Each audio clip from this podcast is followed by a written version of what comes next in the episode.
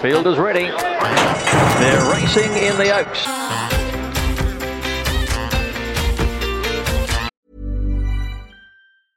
I'm Sandra, and I'm just the professional your small business was looking for. But you didn't hire me because you didn't use LinkedIn jobs. LinkedIn has professionals you can't find anywhere else, including those who aren't actively looking for a new job but might be open to the perfect role, like me. In a given month, over 70% of LinkedIn users don't visit other leading job sites. So if you're not looking on LinkedIn, you'll miss out on great candidates like Sandra. Start hiring professionals like a professional. Post your free job on linkedin.com/people today.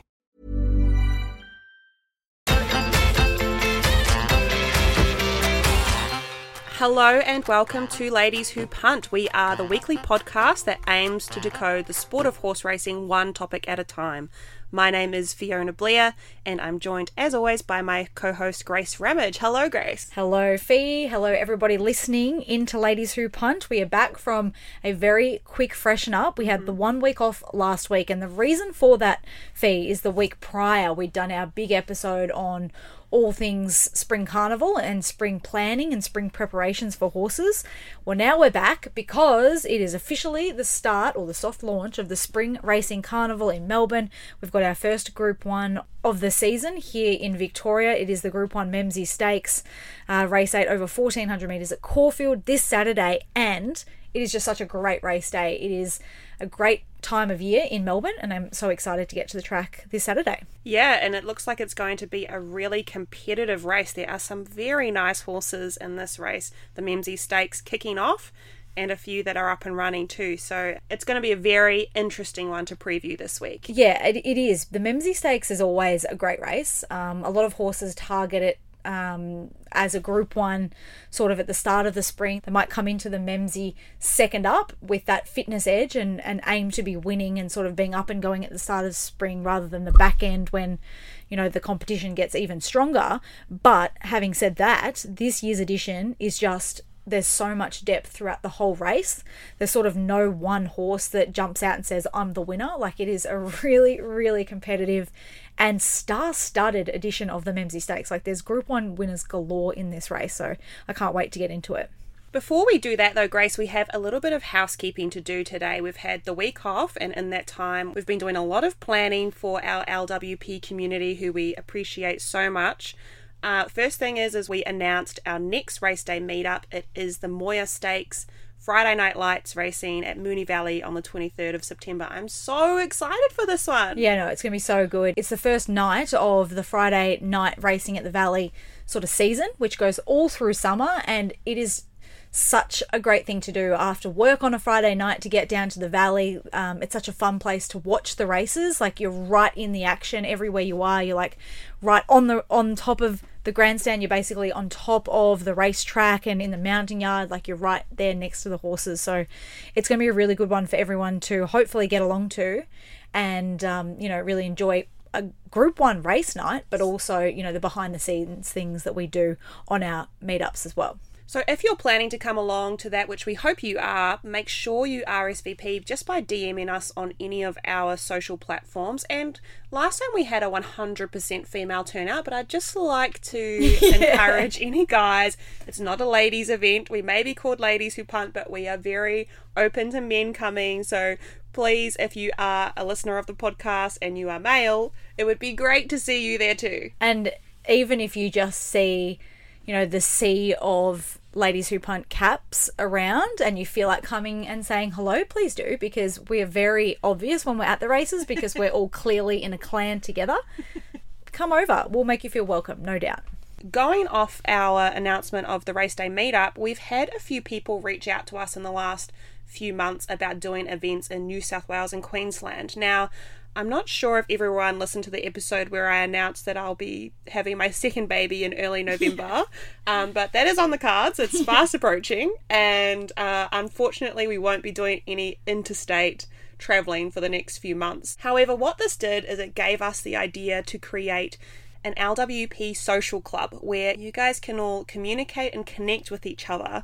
And if you are heading to the races, let us know on our social club, and any other LWP listeners can meet you there. So, this is sort of the next step with Ladies Who Punt is that Instead of just being a podcast and a vehicle for information and educational content for our listeners, we now put together a society, basically a private page that will live on Facebook for our followers to join and then to be able to discuss content, discuss races, discuss content of our podcast episodes, chat to one another, chat to us, share you know your thoughts and opinions of upcoming races or if you're attending the races and want to see if any other like-minded people are going as well to potentially meet up with and have a good day out with everyone that's following ladies who punt is doing it because they're interested in the same sort of thing and they want to learn more about racing and they want to go to the races and enjoy it to the next level. So we're all the same. Let's start enjoying it together. I think that's the main point Fi. Definitely, like the social side of racing is one of the best parts of racing, and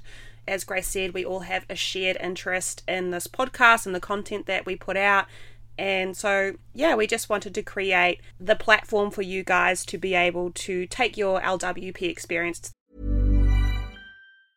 I'm Sandra, and I'm just the professional your small business was looking for. But you didn't hire me because you didn't use LinkedIn jobs. LinkedIn has professionals you can't find anywhere else, including those who aren't actively looking for a new job but might be open to the perfect role, like me.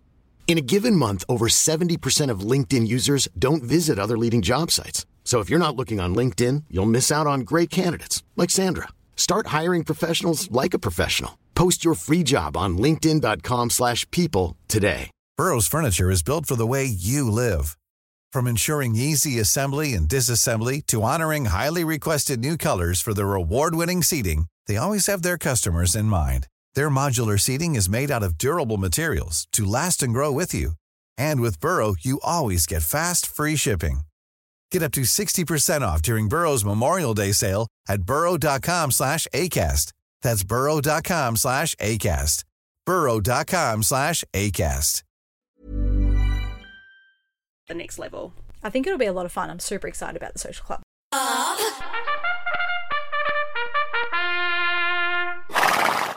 So now that our housekeeping's all done and dusted, let's get straight into our Memsie Stakes Day preview. We are going to start with the big race on the day, race 8, the Memsie Stakes. It's a group 1 weight for age over 1400 meters and my goodness, it is a hot field this year.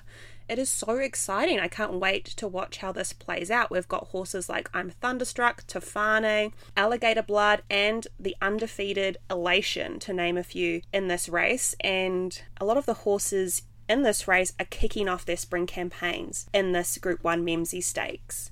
It is such an exciting field, but it, it is almost overwhelming having this many good horses resuming in the one race. Grace, how do your tactics change looking at a race like this where there's no clear horse putting up their hand saying I'm the winner of this race. It, like I feel like the winner could come from anywhere. Do you change any of your form tactics when looking at a race of this quality Okay, great question, Fi. There's 14 horses uh, lined up for the Memsie Stakes on Saturday, which is a relatively big field considering a lot of these horses are kicking off their preparation and at Group 1 weight for age level. Of those 14 runners, eight of them are already Group 1 winners, and majority of those eight are multiple Group 1 winners, which what that tells you is that there is so much class in this race, it's not funny. And you're right, it is actually really hard to go through the form of this race and sort of, you know, then just bring it down to a top three that you think are clearly the top three best chances in the race because you just can't rule out a lot of these horses. Now, when we go through it and, and talk about certain horses, there will certainly be things that I'm suggesting might be a knock for the Saturday's performance, in my opinion. Um, but that's not to say that their class won't just bring them to the fore anyway. So it, it is such a tricky sort of a, a race to assess and that's one of those ones where you have to just wait you can have whatever opinions you want but at the end of the day you need to watch what happens on saturday watch the replays see who was a great run see who was the unlucky hidden run because it's a huge pointer this Memsie stakes to the rest of the spring carnival So, last episode, Grace, we did our spring preview where we talked about how different horses are, are going to take different routes to get to certain target races. We really earmarked the Memsie Stakes as the kickoff point for a lot of these top class horses. So, what can we see from the field? Like, who would be going where in this field of 14 horses? it's a bit of a mixed bag, the Memsie Stakes this year, as it often is. Um, but I can confidently say that we've got a whole lot of proper weight for age horses in this field that would ideally be looking at a race like the Cox Plate to be sort of their main target before the Cox Plate, we've got other Group 1 features like the Turnbull Stakes or the Caulfield Stakes, and now there's that Group 1 Weight for Age race on the final day of the carnival as well. So there are lots of Group 1 Weight for Age races that these horses, a lot of these horses can follow on through the spring, and I'd expect to see the likes of I'm Thunderstruck and Cascadian and Western Empire if you if he measures up.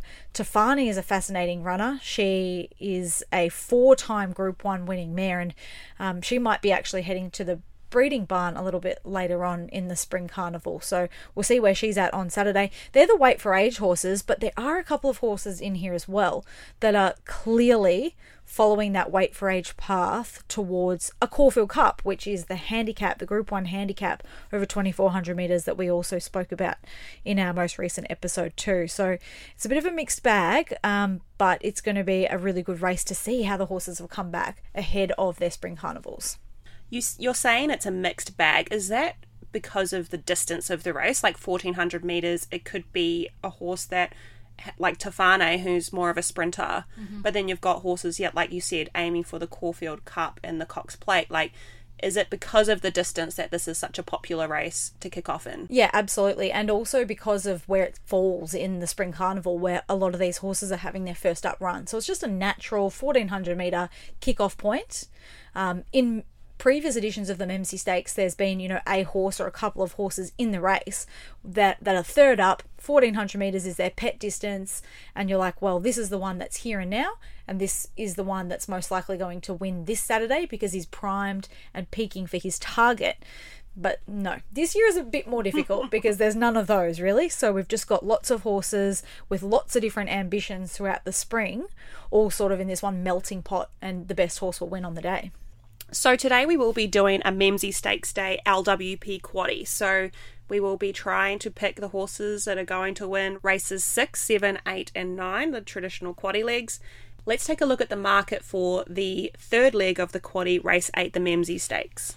So on top here we have number 3 Alligator Blood at $5.50 when we record.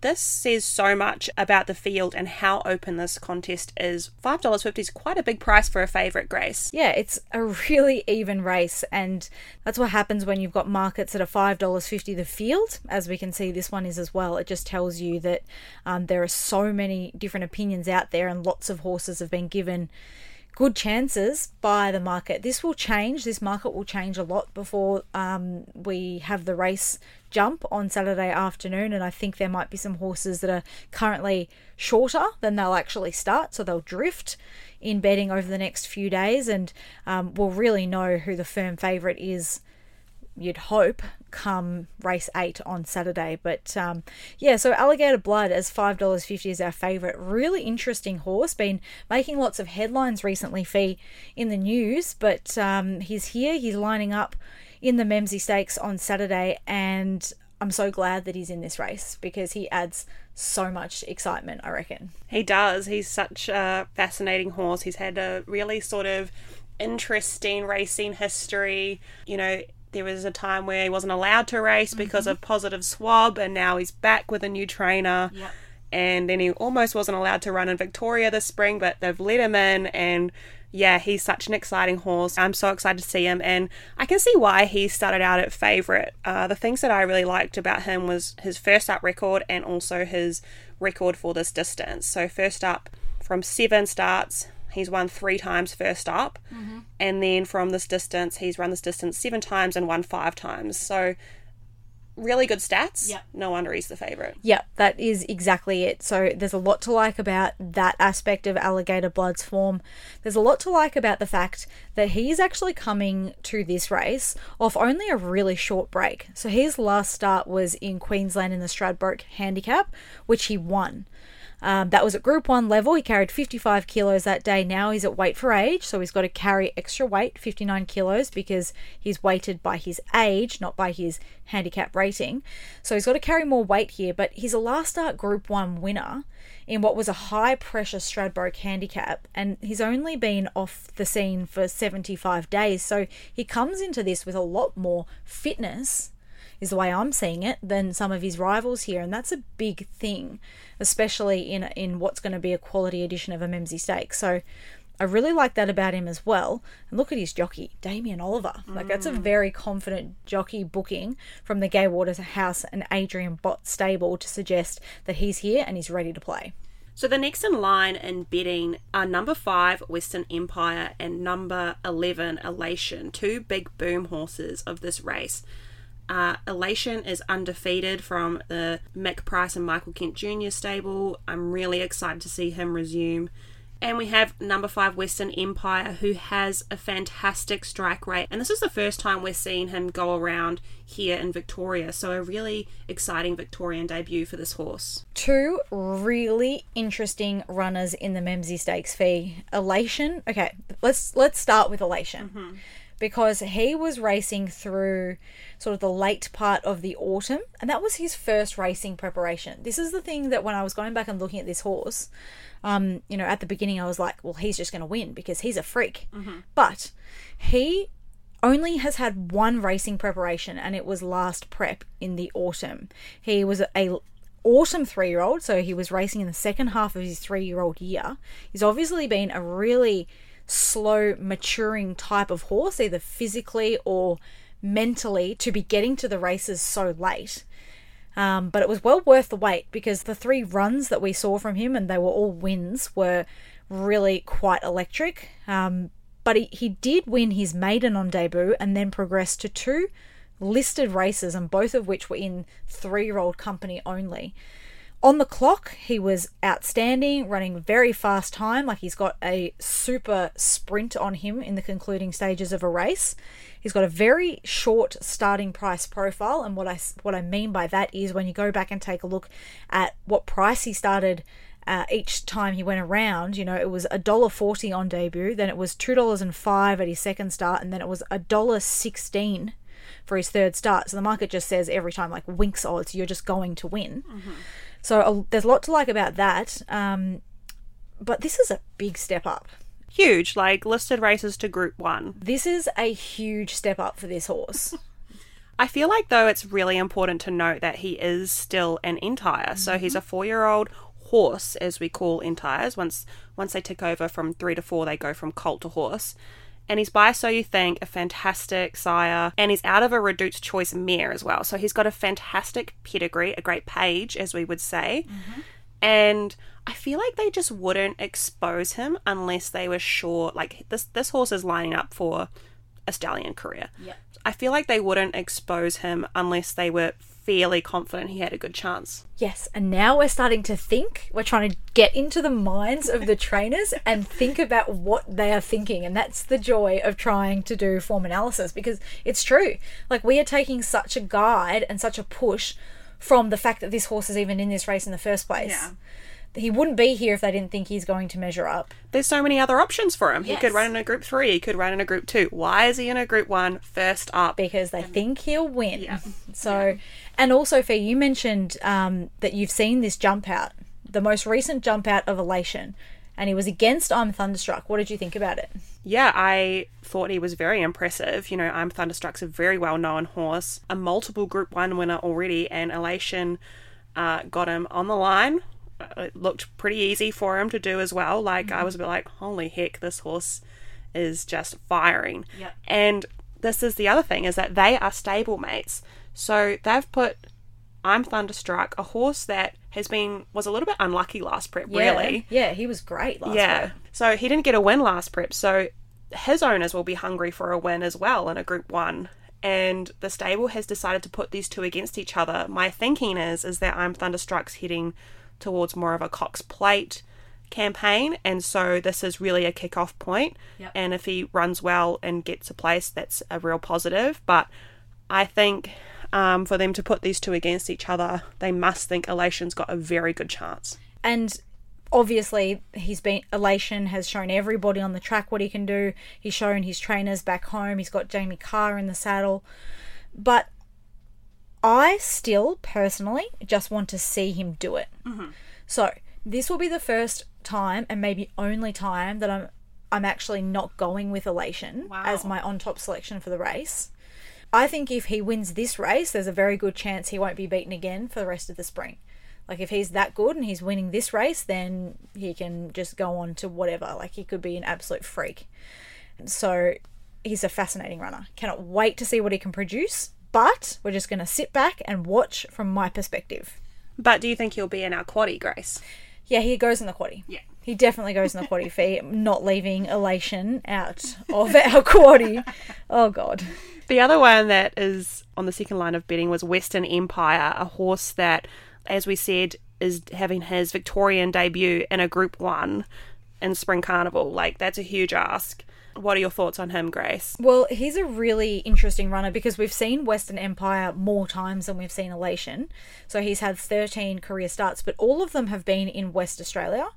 And he's a Group 1 winner. He won the Railway Stakes by four lengths, which is a Group 1 handicap over a mile um, at Ascot and Perth back in November, late November of last year. So again, he's got a very good reputation coming across here, but I just want to see how he measures up. He definitely can measure up, um, but I just want to see him do it. So he's sort of in the same bracket as Elation for me. Definitely can win, but I just need to see what they do before I start investing in them both throughout the spring carnival. The other thing about Western Empire Fi is that he's coming off quite a long break, which is not unusual for Bob Peters, who is the owner of Western Empire. He is a massive owner breeder. He actually breeds all of his own horses. These colours of Western Empire, the, the pink with the white cross, expect to see those horses firing everywhere through the spring in Victoria because he's he's races some great horses. Western Empire is one of them, but he's very patient. He mm. really takes his time. So often he'll have big breaks with his horses, and then they might need a run or two to get back into the swing of things. And that's, I think, the difference between an owner who's a breeder and an owner who is, you know, just a racehorse owner. So Bob Peters might have Western Jewel, who is the dam of Western Empire, as mm-hmm. part of his broodmare band. And so he wants to boost her pedigree by having, you know, really good horses out of her hit the track. And that can lead these sorts of owners to be a lot more patient with their horses, to give them every opportunity. And that's what he's done here with Western Empire. I think it's also important to note that even though he's a multiple Group 1 winner in Western Australia, that the grades of Group 1s do change. They're all Group 1s Yep. nationwide, Yep. but the quality of them does change state to state. Yeah. So a Western Australian Group 1 might not quite measure up to a Memsie Stakes Victorian Spring Carnival Group 1. Yeah, absolutely. Um, this will be definitely the stiffest competition he's faced in a race as a whole. Like there have been nice horses in the races that he's had, but not this many nice horses in one race. So that's a query. But he's in the same bracket as Elation for me, Fi, which is need to see him do it. And if he does do it, look out for the rest of the spring. And he's going in the quaddie. yep. A horse that I wanted to talk about too, I feel like we're doing a lot of sort of breeding background here. Another one that I wanted to talk about was Tofane. She went through the June sale on the Gold Coast for 3.1 million. Yulong Investments have bought her and she is going to be getting served this spring while she's up and running. She's going to Written Tycoon. No surprises. He stands at Yulong Stud and she's been bought by Yulong. So she will be continuing to run while trying to get pregnant. She's got two big jobs this spring, this girl. Yeah. Um, but it's interesting to note that some horses actually improve once they are early in foal. So this could actually give her a little edge this this spring if she manages to get in foal early or even later in the spring if she continues to run. So really exciting to have her back and I'm excited to see how her racing slash breeding journey goes this spring. I know, and there's so much prize money on offer for her this spring, so you can understand why they made that decision to do both. Because, you know, if she wins this race, the race is worth a million dollars, and then there's plenty more that she can go to throughout the spring as well. Tofane did win a very similar race, um, so track and distance, Group 1 weight for age, C.F. Orr Stakes, first up in the autumn of this year. So last prep, she resumed at this track and troop in a Group 1, very similar race, and won. So she's been there, done that, and from barrier three with Jye McNeil in the saddle, she'll get the coziest run of all time just behind the speed. Would not surprise to see her right there in the finish again. Yeah, I'd really love her to run a good race. She's sort of my rose tinted glasses runner in this race. I'd just love for her to get up and, and win another group one. She's such a good mare. She's so good. So she goes in the quaddie. Now, Grace, anyone else that you want to put in? One more horse that we're definitely putting in Fi. Mm-hmm. It is horse number two, Cascadian. Oh, of course. How could I forget? Oh god, I just don't know, but I've fallen into him again. and It's just, oh dear, he has to go in. He has to go in. I mean, it would be major egg on our face if we didn't put him in and he came out and won. Like Yeah. he's got a fantastic record. Like Yes, Blake. Shinn's aboard. Yep, Blake Shinn, who's been riding in Hong Kong, he's now back here in in Melbourne for the spring. He'll be hungry for a Group One win. Um, which I think is a big thing for Cascadian to have that jockey engaged that's got that mindset of I can win this race, so I'm going to do it, despite the fact that Cascadian is only first up and will be in for a really big and hopefully fruitful spring carnival. But the thing that I really like about Cascadian is how good he is first up. First up, fresh is best for Cascadian. I mean, he always runs well, but I, I like the way it sets up for him from barrier seven. If he's midfield, he can be flying home and either win or finish top three. And considering that he's well, he's now nine dollars into eight dollars. I think that that's still an, an okay each way bet, especially if he drifts a touch. Then I'll, I'll probably wait for him to get to ten dollars, which he probably will, um, to be sort of betting each way with Cascadian. But I just really like the way it sets up for him. Also, his last start was a Group One where he won over fourteen hundred meters, so Mm-hmm. he certainly can do it. Bet Tofane on that day. Yep. Um. So yeah, he'd be would be silly to be leaving him out. and he likes good tracks. He likes heavy eight tracks, which that last start Group One win was on. So he's just very consistent. The problem with Cascadian is he often gets too far back. But we've already talked about Blake Shinn in the saddle. I really like that. So he's in. Okay, so let's run through our third leg of the quaddie. We will be putting in number two, Cascadian, number three, Alligator Blood, number five, Western Empire, number 11, Elation, and number 12, Tofane. So that's who we like for race eight, the third leg of the quaddie. But we also had a question from Sarah about a horse in this race. It's number 13, Jewess. Sarah's question is that Jewess, before she got scratched from the Winx Stakes, was rated at 116, but is now rated 113 for the Memsie Stakes. So she's had a three point drop in rating. It doesn't affect her weights here in this race because it's a weight for age, but it's an interesting pickup from Sarah. So, Grace, can you explain this one to us? So it is a really good pickup. Um, Jewess is first up on Saturday.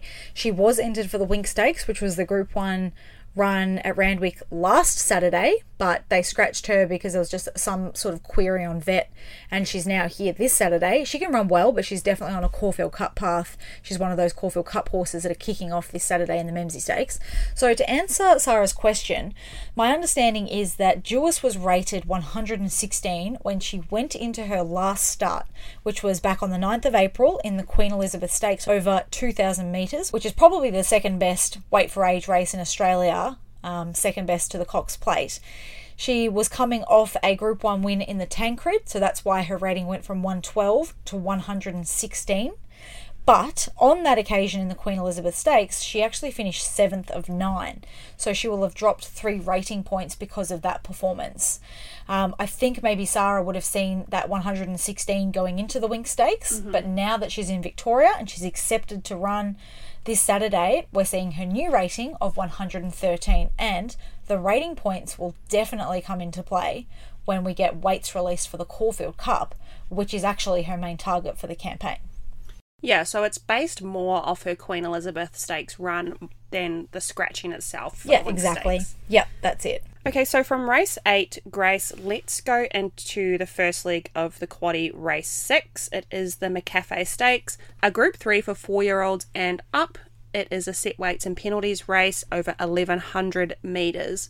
So, looking at the market, The favourite at the moment when we're recording is number four in the boat at $3.90. So $4 a field. This is another race where at the market's opening that um, where there's not a heap of confidence in.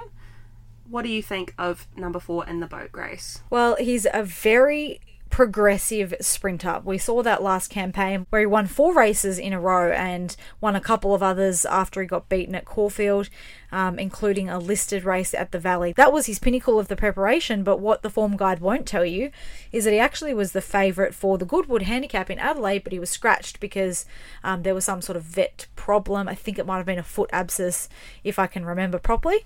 So um, he was favourite for a Group 1 sprinting race in Adelaide, but he never actually made it. So he's clearly a very good sprinter who's just gone through the grades beautifully, and he now kicks off from barrier 10 in this race over 1100 metres at Caulfield. The 1100 metre start at Caulfield is a part of the shoot from the 1200 and down. So 12, 11, and 1000 are all run from that shoot at Caulfield, and there's only one bend. So when we're on that shoot at Caulfield, wide barriers aren't too much of a concern because you can sort of sit deep and not really be put out too much at all. So barrier 10's no problem for in the boat. He's quite fast out of the barriers anyway. He'll probably go forward and find a comfy spot somewhere. He can run really well. Um, I think that he's definitely one of the key runners in this race. Fi, what did you think? A horse I do really like is number six, Red Can Man. He's paying six dollars as markets open. He is a horse that brings Western Australia form to this race. I really like his barrier. In barrier one, I think that's perfect from his recent form.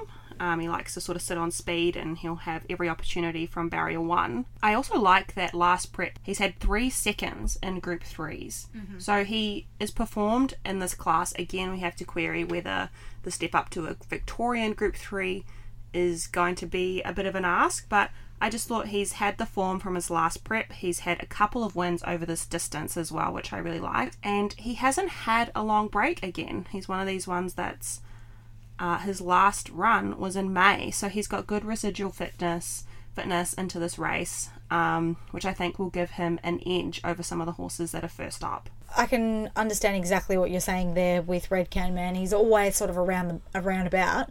We've seen that last campaign as well, so he's definitely one we can put in the quaddie. The other one that I think we should put in the quaddie for some value Fi mm. is a horse called Shooting for Gold, number seven. Mm. He is a Queenslander who had his first start down here at Flemington three weeks ago in the Ori Star Handicap. He was four dollars in the market on that occasion. He finished third, which was a bit disappointing, but a few things were against him. First time down the Flemington Straight, it mm-hmm. can unravel the best of them. And the second thing was it was a soft six track, and his best form is definitely on good surfaces. Now, we still might be in the soft range on Saturday, but if we're anything better, if we're sort of getting towards a good track and the sun's out and it's racing really well, we can 100% see an improved performance from shooting for gold. He's got good form, barrier three, Damian Lane at $17. Um, considering he was $4 in a similar ish race last start, I think he's over the odds. Yeah, it certainly sounds like it at seventeen dollars. Uh, one for maybe a one by three bet as well. Exactly. okay, so we're just going for the three. We're going for number four in the boat, number six Red Can Man, and number seven Shooting for Gold. Good luck to us. okay, so let's go on to the second leg, race seven, the Cockram Stakes. This is a group three for the mares, four year old and up, and it's set weights and penalties again over 1200 metres.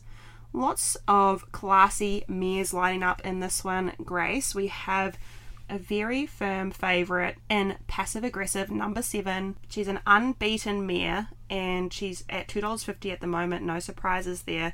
She's obviously going into the quaddie. So she's just been going through the grades, but looks like she could have some really good form at group level and she has her chance here mm-hmm. in a group three on Saturday. She will be hard to beat in this race. I'm, she's one of the more exciting horses on the card, I think, to be honest, passive aggressive, because if she wins, she might be able to find her way into a really nice race throughout the autumn. So she's definitely in the quaddie. There's one other horse that I really think we should be adding in and we cannot underestimate in this race, and it is the top weight Graceful Girl. Now, when we're talking about penalties, the set weights and penalties, it's a good example because she's the only horse in this field to have won a Group 1 Mm-hmm. She's last start winner of the Group 1 Winterbottom Stakes, which is in last December. And because of that Group 1 victory, she's obviously got a penalty, and as a result, she's clearly carrying the top weight of 60 kilos. Everything else is 58 kilos or less. So that's when the penalty comes into play. But she is a Group 1 winner. Yes, she's had um, you know a, a, relatively big break. We haven't seen her since December when she was racing. She's got plenty of class. Like she's a good quality sprinter. I think she can definitely measure up. Group one in Western Australia coming to a Group three in Victoria. I think it's very good form. We've got Damian Lane aboard too, which is a very big tick. Yeah. Yeah, I think she's a she's got a great chance. So, yep, she goes in. Yep, so we've got three in that leg. Go through them for us. We have got number one, Graceful Girl at $9.50. We have got number seven, Passive Aggressive, the $2.50 favourite. And then we've got number eight, Isotope at $7. So we've gone for the one horse that's clearly on the way up. And then we've got the two Group 1 performers in there as well to make up our three for our second leg of the quaddie.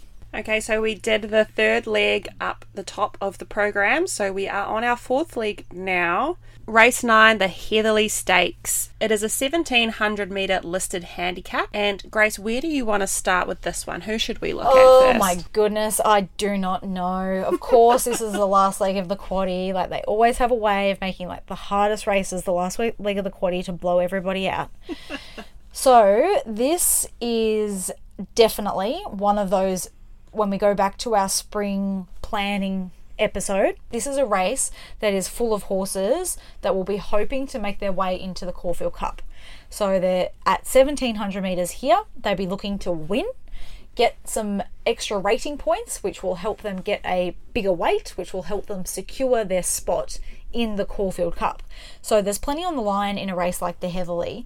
Having said that, there's still a lot of horses that are probably already in the Caulfield Cup, like Charlie Rose and, and Spanish Mission and Delphi. They're already in the Caulfield Cup. They just want to run well, hit the line here. Mm-hmm. So they're good stayers, um, good 2400 metre sort of horses, but they're just first up here. So I propose that we put the following horses in our final leg of the quaddie because if this is the perfect leg to do it because if something wins at 40 to 1 is when you can actually get some return yeah. for your investment.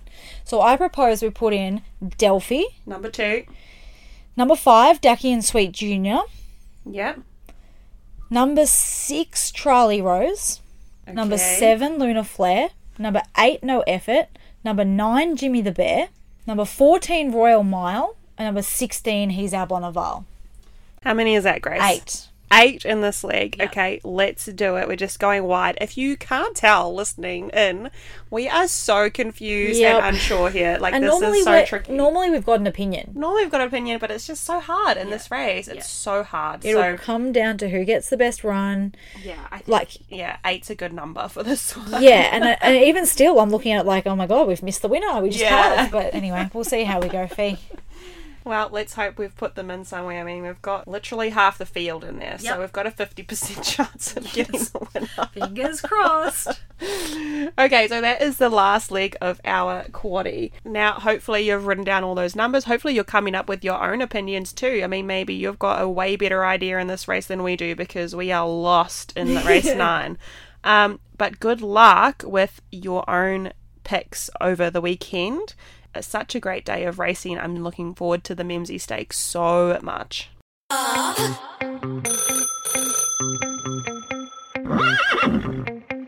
So now that we have our LWP quaddie sorted for Memsie Stakes Day, we also had one more listener question from Jade. She asks, who determines what the Group 1 to Group 3 enlisted races are and where they are raced? This is such a good question. It's a little bit like, you know, behind the scenes sort of racing administration question, Grace. So, who is it that decides which races are rated at what level and like whether that level needs to go up or down?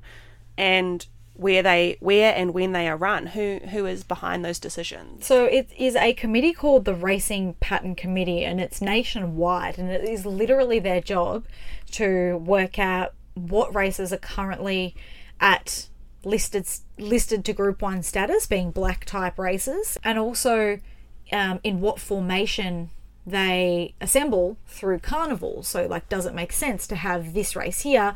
And then three weeks later, that race. So it's literally all thought through from this committee called the Racing Australian Racing Pattern Committee.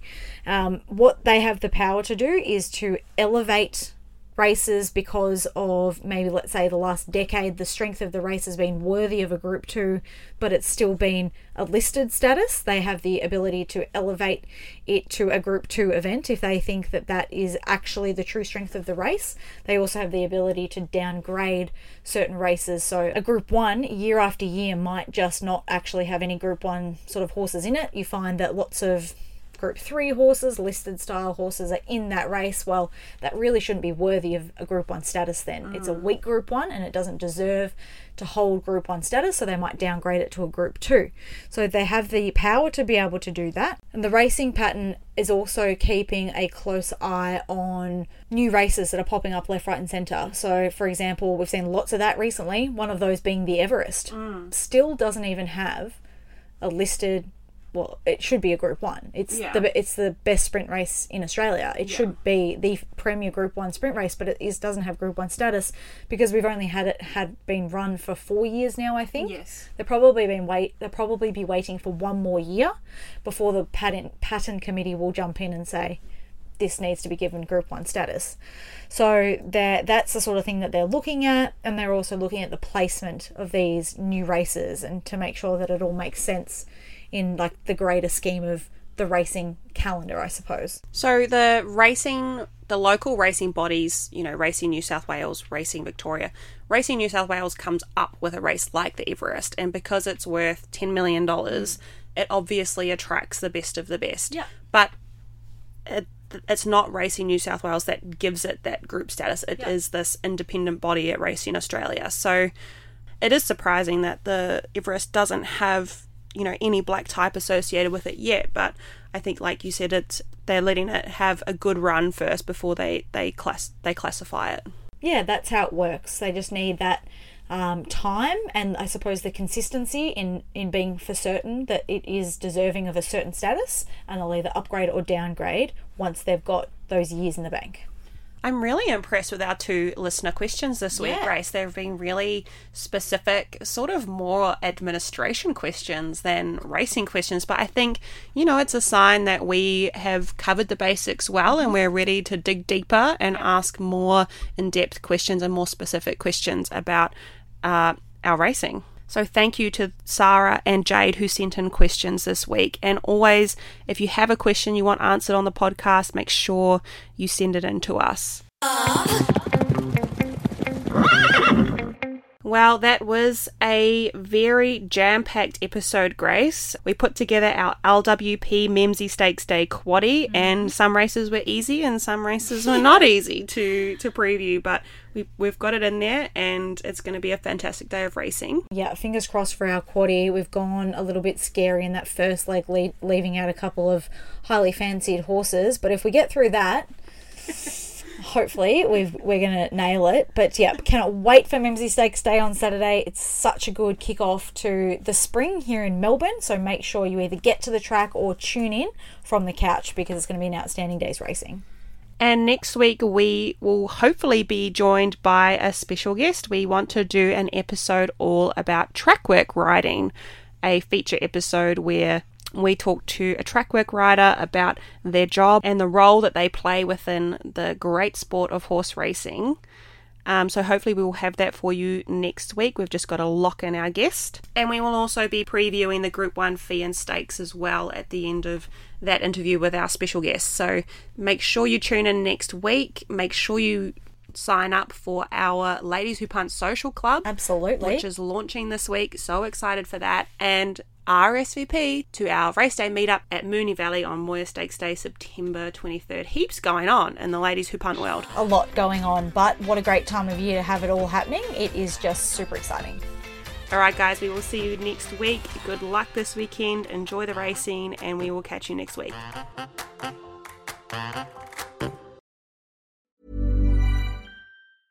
Mom deserves the best, and there's no better place to shop for Mother's Day than Whole Foods Market. They're your destination for unbeatable savings, from premium gifts to show-stopping flowers and irresistible desserts. Start by saving 33% with Prime on all body care and candles. Then get a 15-stem bunch of tulips for just $9.99 each with Prime. Round out Mom's menu with festive rosé, irresistible berry chantilly cake, and more special treats. Come celebrate Mother's Day at Whole Foods Market.